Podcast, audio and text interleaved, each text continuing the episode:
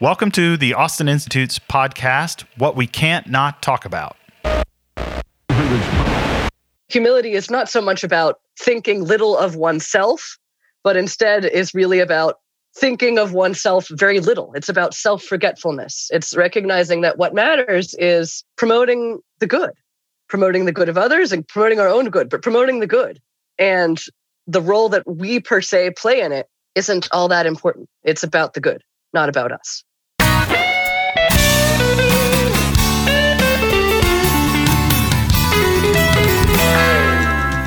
Hello, everyone, and welcome to another episode of What We Can't Not Talk About, the podcast of the Austin Institute for the Study of Family and Culture. I'm Dr. Mariana Orlandi, Associate Director of the Institute, and once again, I have the pleasure of welcoming Dr. Melissa Moschella, Associate Professor of Philosophy at the Catholic University of America, McDonald Distinguished Fellow in the Center for Study of Law and Religion at Emory University School of Law, and Fellow of our very own Austin Institute. Good morning, Melissa. Good morning. It's a pleasure to be talking to you again. Yeah, this is the third time, am I correct, that we have you on our show? I think that's right.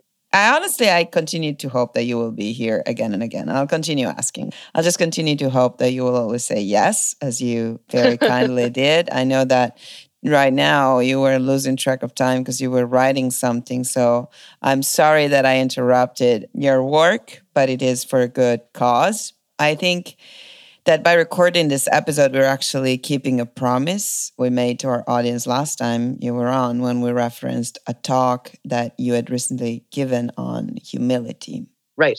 So, as I asked you that time if you wanted to talk about that, you said yes. And so I kept you to that promise. And so I'm very happy that that's what we're going to do. So, just as a background information on this and on this talk, you gave this talk for a conference that was organized by the Religious Freedom Institute correct? Right. And the University of Chicago Divinity School. Yeah, so I know that the conference title was What Happened to Virtue, to Common Good, and Pluralism Teaching from Judaism, Christianity, and Islam. Right. So before we get started on humility, your take what happened to virtue? What happened to virtue in general? That's quite the question. yes.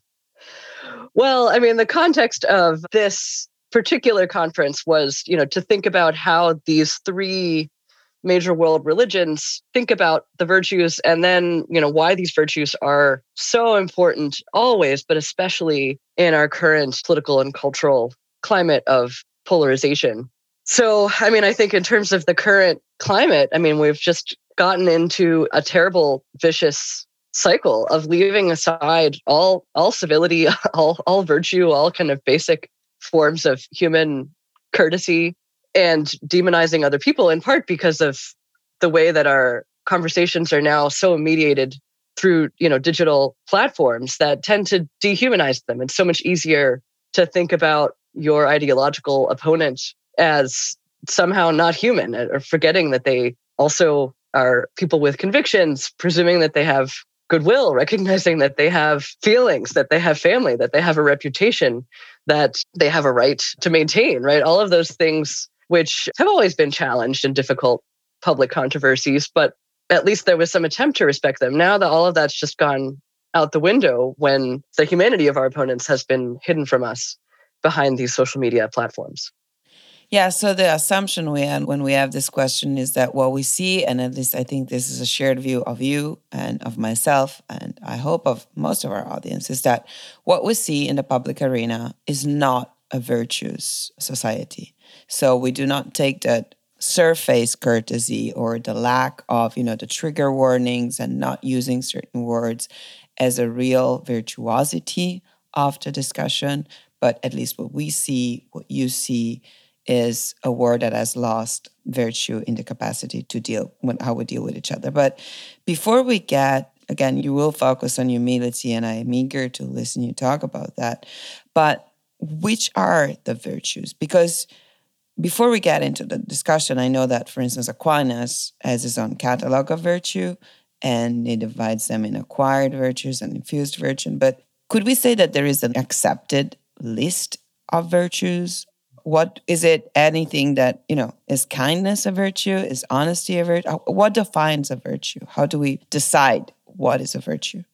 So, virtues generally are understood to be qualities of character that perfect us as human beings in some way, that perfect some aspect of our personality or some capacity that we have, and that help us to act in morally upright ways. And, you know, there are different catalogs of virtue, but broadly speaking, people do tend to accept that something like what are often referred to as the four cardinal virtues prudence or practical wisdom, temperance or moderation, fortitude or courage, and justice are kind of core virtues. And you could add others, but they tend to follow under the umbrella of one of those core virtues. And the reason why those four have been singled out in the classical tradition is that they correspond to different aspects of our human capacities, right? So the virtue of prudence or practical wisdom is a perfection of our practical reasoning capacity, our ability to deliberate and reason about how to act. And, you know, of course, there are so many blind spots that we might have, so many difficulties that we might encounter in preventing us from making good moral decisions. And so this is a virtue that perfects us intellectually, right, with our reasoning capacity to be able to make reliably good moral decisions, right? So that's one aspect, the kind of intellectual aspect of virtue that requires, you know, getting the moral judgment right. Then there's the recognition that very often in the moral life, what leads us to go astray and even leads us to make bad judgments is not so much intellectual error, but a distortion of reasoning that is the result of our desires run amok, right? And so, you know, we know how easy it is to rationalize wrong action because we just really feel like doing something or really feel like not doing something that we kind of know we should do. And so, two of those other virtues, the, the virtue of temperance or moderation and the virtue of fortitude or courage, they're looking at the different ways in which our emotions, our desires, our subrational desires can prevent us from engaging in fully rational practical reasoning.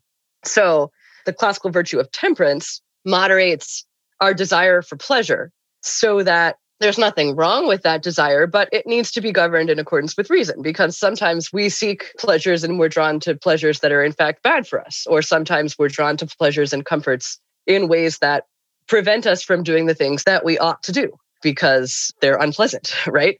And likewise, the, the virtue of fortitude deals with our emotional reactions to situations that cause us fear or to obstacles in pursuit of the good, right? So the the kind of paradigm of fortitude or courage is the person willing to die in battle or you know in the christian realm the paradigm of that virtue would be the martyr right willing to die for his or her faith and when we know that often doing the right thing requires, I mean, not usually for us, literal facing death, but it often requires facing death to self in small ways. It requires, certainly in the in the current climate, if anybody wants to speak the truth on any number of controversial issues, enormous courage is required to face the death of reputation that could very easily result from that could face the loss of job or the loss of reputation and prestige the loss of friends so, all of those things and many others are very real challenges that we need the virtue of fortitude or courage to be able to face. And then, lastly, the virtue of justice, which is orienting our actions when they relate to other people. So, justice is usually defined as, you know, giving to each what is due, right? And so, justice perfects the will, which is it's an appetite, just like those appetites that lead us to desire pleasure or to fear pain and difficulty.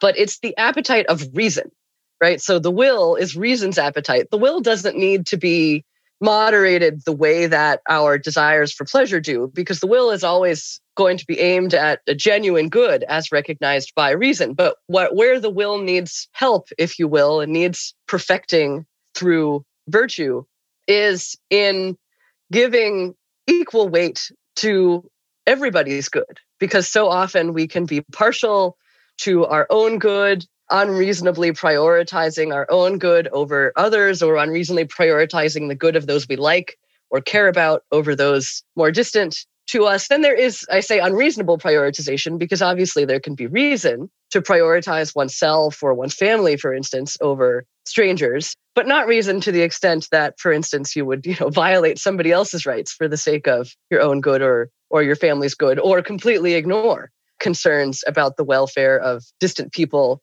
because you're just selfishly focused on goods for yourself and those that you care about. So justice involves that full openness to the recognition that the good is good for everybody and that I am called to promote and protect the good for all human beings, not just for myself and those near and dear to me. Yeah, and as you said, these are the cardinal virtues, and these are, if I'm not wrong, these are the acquired virtues. So they don't need the intervention for in the Aquinas tradition of Aquinas that don't need to be given as a gift from God, and is that that's not the case for faith, open charity as the three infused virtue. But so if the four cardinal virtues are, you know, available to anyone, and they're just right. a fruit of, does humility fall into any of this four? Where is the, where is the place of humility in this in this catalog? So humility tends to get categorized as a species of temperance or moderation. Aquinas talks about humility as moderating the desire to achieve great goods in accordance with right reason. It's actually the twin virtue of humility is I think many people would be surprised by this. The twin virtue of humility or the flip side of humility is magnanimity, which is the greatness of soul that spurs us on to the reasonable pursuit of greatness despite difficulties. And again, reasonable is always the operative word here. So humility doesn't mean eschewing the possibilities to achieve great goods that we have if those are reasonable, if those are actually within our reach. What humility is is is a moderation according to reason of that desire to achieve great goods, as well as a, a moderation of the things that often accompany the achievement of great goods, namely the the kind of esteem and honor and so on that tends to go along with that. So, would you say that one of the reasons humility is not very much practiced today and is not even famous, I guess something that we should be practicing, is because we have a misunderstanding of what it actually is? Well, that's right. I mean, humility has really gotten a very, very bad rap. I mean, Nietzsche famously criticizes humility as part of the you know what he considers to be the judeo-christian slave morality which turned you know the master morality quote unquote of the greeks on its head and even aristotle saw humility not as a virtue but as a shortcoming opposed to magnanimity which for him is the crown of the moral virtues but in part that's because aristotle and aquinas are defining humility differently so aristotle thought about humility as a kind of unreasonable assessment failure to recognize uh, one's own talents and capacities, right? Whereas for Aquinas, a failure to recognize one's true talents and to use them to achieve goods, to achieve the good, that wouldn't be true humility. That would be cowardice, and that would be a failure of virtue. So, true humility is actually not opposed in the Christian tradition to the virtue of, of magnanimity, which spurs us on to pursue great goods. And what is the opposite of humility? So the opposite of humility is pride, which would be a kind of excessive desire for excellence. But I think one thing that's really important in properly interpreting the Christian virtue of humility and also the vice of pride is recognizing that these virtues are primarily virtues governing our relationships not to other human beings, but to God right? So humility is really founded on a recognition of the truth that we are creatures, that we are not God, and that all the good that we're capable of, and indeed our existence itself, are unmerited gifts from God. So their humility doesn't involve a denial that we've received great gifts, but it requires recognizing that we ought not to take credit for those gifts because they're gifts they come from God, right? That this is the attitude that St. Paul reflects in his letter to the Corinthians, where, you know, he says, What do you have that you have not received? Right? Everything is a gift. So, you know, a painting doesn't become proud because, you know, somebody provides a compliment. It's the artist who ought to be proud, right? So we are God's handiwork. Any greatness that we're capable of achieving, well, involves cooperation with God on our part, is really due to the fact that God has given us the many gifts that we have, including the gift of our very existence. If that is the case, I want to ask you more things that might, you know, we might need to jump back and forth on this topic. But if humility is a virtue that we have towards God, and it starts from the premise that we are creatures, how can we preach it? How can we exercise it in a world that has difficulties accepting this? And could we say, you know, that one of the root causes of having lost virtue is that people find it now difficult to recognize that the preamble of the declaration, like created equal, right? It's right. They find it uh, difficult to recognize that that is a true sentence and that we can't skip it. Right. Well, I think that's a really important point, and it goes to something that Aquinas explains, which I think is very important, where he says that humility does not imply that we ought to be submissive toward others with regard to that which is merely human in them. But it does require a kind of reverence toward others with regard to that which is of God in them. And so if we recognize that all humans are creatures of God, all humans are made in the image of and likeness of God, there is always something in them which is of God and which therefore demands our reverence and respect right? And so humility is also while not primarily focused on relations with others does have that important implication that we do need to treat with respect all other human beings precisely because all other human beings are also god's handiwork I understand that the example of humility for Christians comes from the example of Christ no figure that is more humble than him and is dying on a cross. But like, how about the other religions? Do they have examples of humility? Because that's a very good question. I mean, I think obviously Christianity has, as you say, the, the extraordinary example of you know Christ, who you know, as, as Saint Paul put it, you know, humbled himself even to death on the cross. Right, the most ignominious,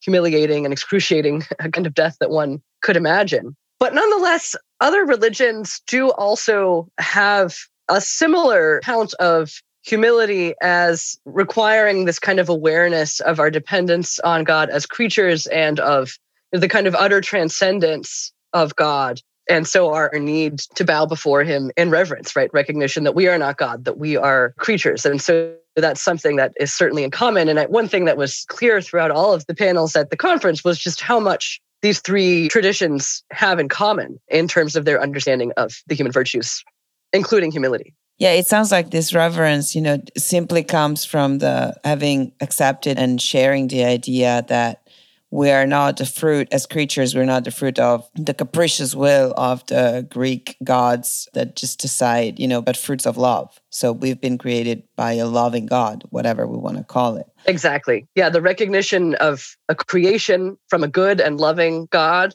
and of our status as creatures is something that all of these three traditions have in common and that is you know extremely important for recognizing really the meaning of all of the, the virtues and the moral life, but including humility.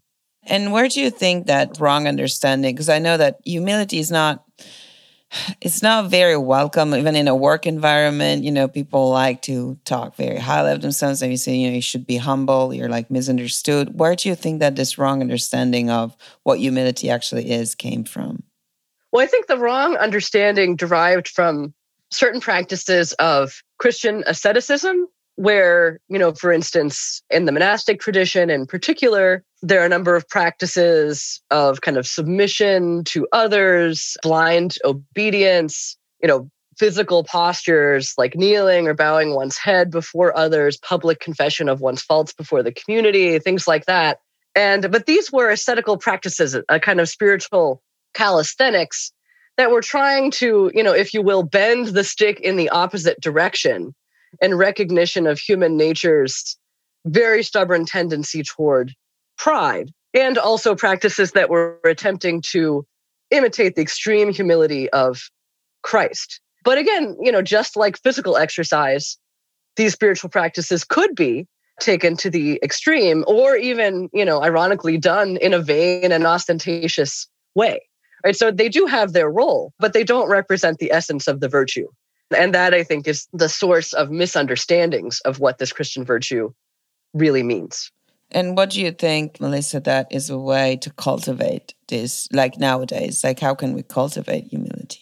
Well, there are so many ways in daily life. Obviously, prayer and worship, which are a recognition of our status as creatures, our dependence on God, our debt to Him, our duty to worship Him because He's God. But also, you know, gratitude is perhaps one of the greatest manifestations of humility, so opposed to a kind of culture of entitlement, right? Instead, recognizing everything that we have is a gift and really counting our blessings and expressing gratitude to God and to the other people who do so many wonderful things for us on a day to day basis. Those are expressions of humility and ways to cultivate humility. And of course, service to others, recognizing that in serving others, we are serving God. Those are all excellent ways to grow in humility. In a way, humility is not so much about thinking little of oneself, but instead is really about thinking of oneself very little. It's about self forgetfulness. It's recognizing that what matters is promoting the good promoting the good of others and promoting our own good, but promoting the good. And the role that we per se play in it isn't all that important. It's about the good, not about us. And you mentioned earlier we were talking about a conversation and also you know the public arena and I think we were about to touch on the social media and that environment. And you have an interesting take on humility and social media and what's the relationship between the two. So would you mind saying something about that? Right. Well, you know, one of the huge dangers in the moral life, which humility is meant to help correct, is that our desire for recognition or success or self aggrandizement would deflect us from what really matters, namely, as I said, pursuing the good. And this distortion is clearly seen in the effects of social media on people's attitudes and behavior. And what I say here is, is basically stolen from some excellent talks that Bishop Robert Barron has given this topic, where you know, he points out how social media has led to a kind of distancing of ourselves from reality. So instead of being focused on the activity that we're engaged in and the point of that activity, instead, we're constantly looking at ourselves in the mirror, constantly aware of ourselves and how we're being perceived or will be perceived once we post about it on social media. So we go through life as if we were always on stage, always playing to an audience. And so look at life through this distorted glass of our ego and this distorts our motivations and our choices. So instead of choosing what to do on the basis of what will actually be genuinely conducive to the good for ourselves and for others, our choices can be irrationally distorted by considerations of how what we're going to do will be perceived by others, either in person or increasingly on social media. Yeah, and it's something it's probably unique of our times because like if I think of the past, I can think that maybe one would have, you know, pursued a particular career or a particular degree in order to be loved or liked by someone, but it would be a long-term goal. It would not be like every constant second of my life deciding what to wear and where to spend my Sunday afternoon based on what people will think when they see this picture. But a, is this unique? Is this something that never happened before? And B, do you see it in your students? Because my fear is that this distracts also from the work of studying and reading and being very committed to a scholarly work that requires us to be like completely unaware basically of ourselves. Right. I mean, absolutely. I mean, this isn't unique in the sense that vanity and pride have distorted our motivations you know from the beginning of human history people have always done things irrationally you know because they want to be seen and want to look good or feared doing things that they ought to do because they you know didn't want to look bad or uh, to lose popularity.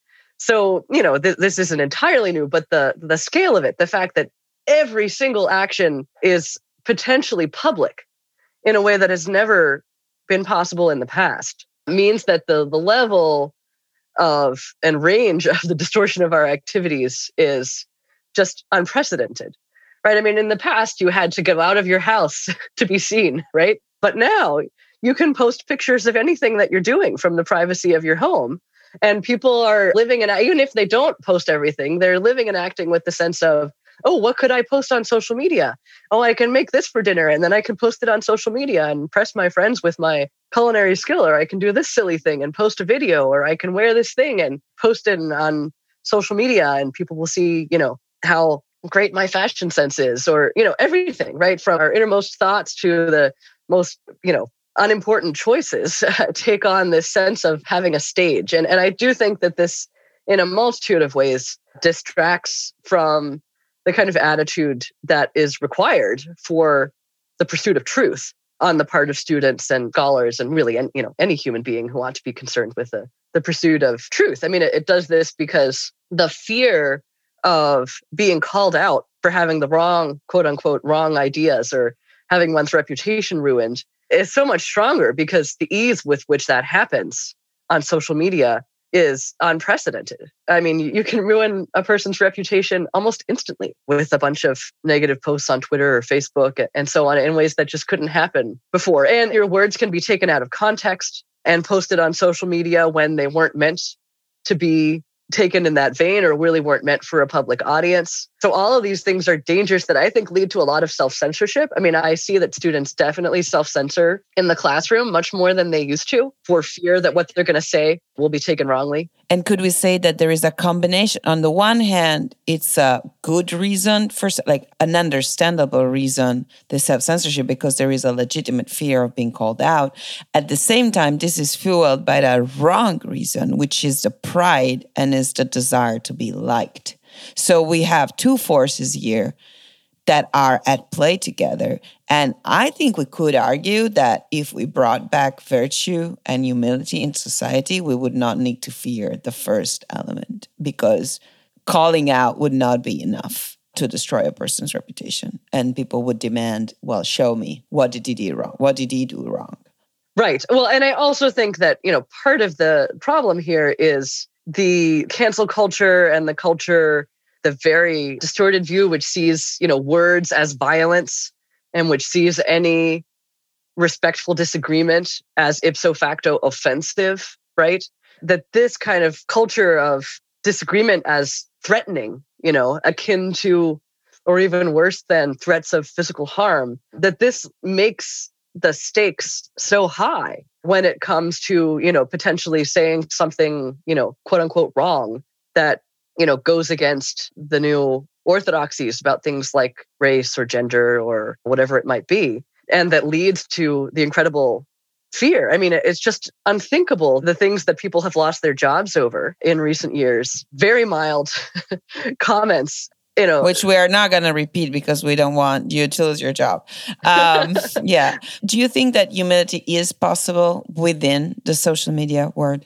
Well, it's possible anytime, right? Virtue is always possible because it's a matter of choice. And so I think, you know, the first step is to recognize that the the social media world is a structure and that structures incentivize or push us towards certain kinds of behavior, right? And so this is a, a kind of social structure that if we're not careful, will tend to push us towards this aggressive, uncivil, vain behavior and away from you know the virtues of humility and civility and moderation which are so important for public discourse so we need to be aware of that danger that anytime that we engage in the social media world and there's good reason to engage in it and be on those platforms and try to present one's views respectfully there but we always need to be reminding ourselves that the point is not to win quote unquote it's not to achieve a victory. It's not to kind of score cheap points against the person that we disagree with, you know, with a nasty comment or an ad hominem attack. The point is to get to the truth of the matter. And that actually, if if we are proven wrong, as you know, Socrates pointed out in in the Gorgias, that when we're proven wrong in an argument, we've actually gained more. I mean, even Stuart Mill says it. So right, yeah, exactly. I mean, that makes me think that probably one of the least downball example then of posting things on social media is when you find a like-minded group of people that you already know are going to like what you have to say. And then you spend a lot of time just somehow preaching to the choir. But what you're making me think is that just an exercise of pride. Yeah, I think that's right. People fan each other's flames. They say things in groups uh, where they presume everybody is like minded that they would never say in groups where they thought there might be uh, somebody who had an opposing view. And then I often say things that are quite uncharitable. and that are not fully founded. Now, I think there's a place for groups where you can speak your mind freely without having to worry about self censorship and, and things like that. But even in those groups, I think we ought to be careful to watch, even in our thoughts, the way that we think about people we disagree with, because it can just be it can just be easy to even in our heads try to score those easy points, you know, against the opponent instead of recognizing, hey, you know, I'm dealing with another human being here. They might be mistaken, but I can't, you know, I should presume, I should give them the benefit of the doubt that they have goodwill. I don't know where they're coming from on this. I don't know their full background. And so I need to consider that, okay, here's a human being who might be dead wrong, but still is human, you know, may not have all the facts, may have gone through certain experiences that led them to think this way. And so I need to take that into account and not just trash somebody, you know, in my head or when talking to other like minded people, but always exercise that virtue of humility and charity when dealing with people that I disagree with. You're so right, Melissa. Liz, I, I so much agree with you. I have a, a, final thought for I'll let you go and go back to the things you're writing that I'm excited to read. But I was recently reminded by a friend that maybe a lack of humility is also one of the causes why marriages break up. And the way he was talking about this was by pointing out how when we are corrected by our spouse, we might sometimes just accept that, yeah, there is something we're doing wrong. Like it's not all about, you know, let's discuss this through. But it's also, yes, I have to recognize that this is a limit. And would you agree that it can be a problem in a couple, a lack of humility. I think it can certainly be a huge problem in a marriage. I mean, one of the ways that marriage challenges people and helps us to be better. I mean, I, I was recently married less than a year ago, so I, I certainly know how this is. Is you know, you have somebody who basically sees everything that you do in a way that you know you can't sort of hide those little vices that uh, that were previously you know pretty private, pretty hidden, right? That they know, and they will sometimes call you out on it, right?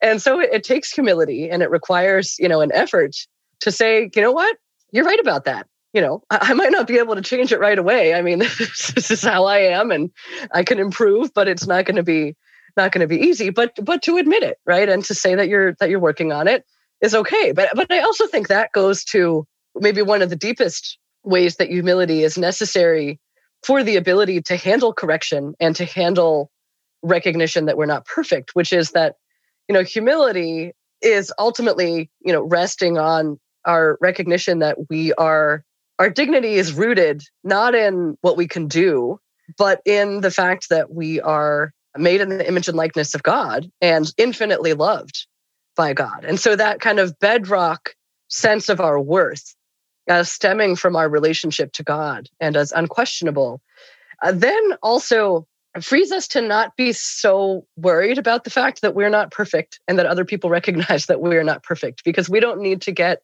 our affirmation from other people even from our spouse though of course it's important that spouses affirm each other in in many ways but that our ultimate affirmation has to come from god and no human and, and certainly no number of likes on social media can ever satisfy that need for ultimate affirmation of the goodness of our being yeah, I think that the message for a younger generation would be in a way stop trying to be pleasers because right. you don't need to look for the opportunity. And I don't know if you grew up with this, but I remember something precious of probably my entire generation and people that were older, something my mom would tell me that is only those who love you correct you.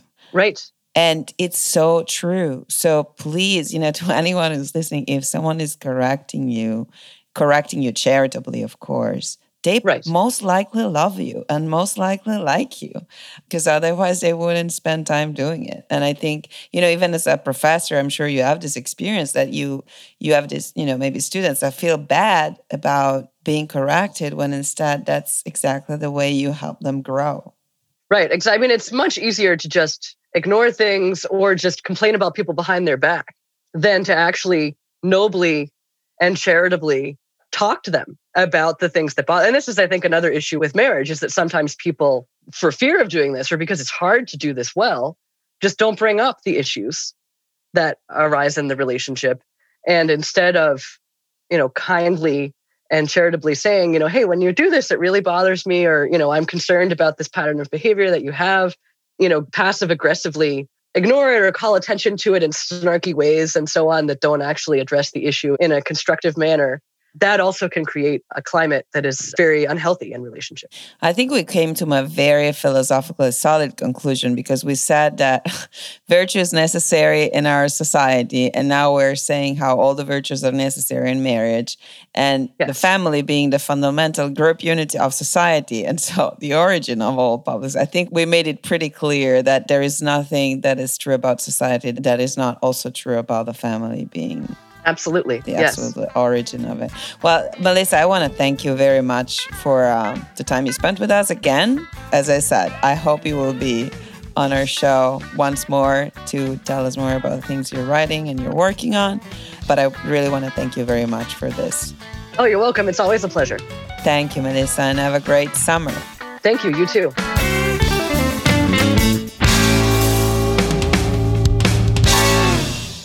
Thank you all for listening to the Austin Institute's podcast, What We Can't Not Talk About. Please share it with your friends. Please give us a five star rating and please donate so we can do even more.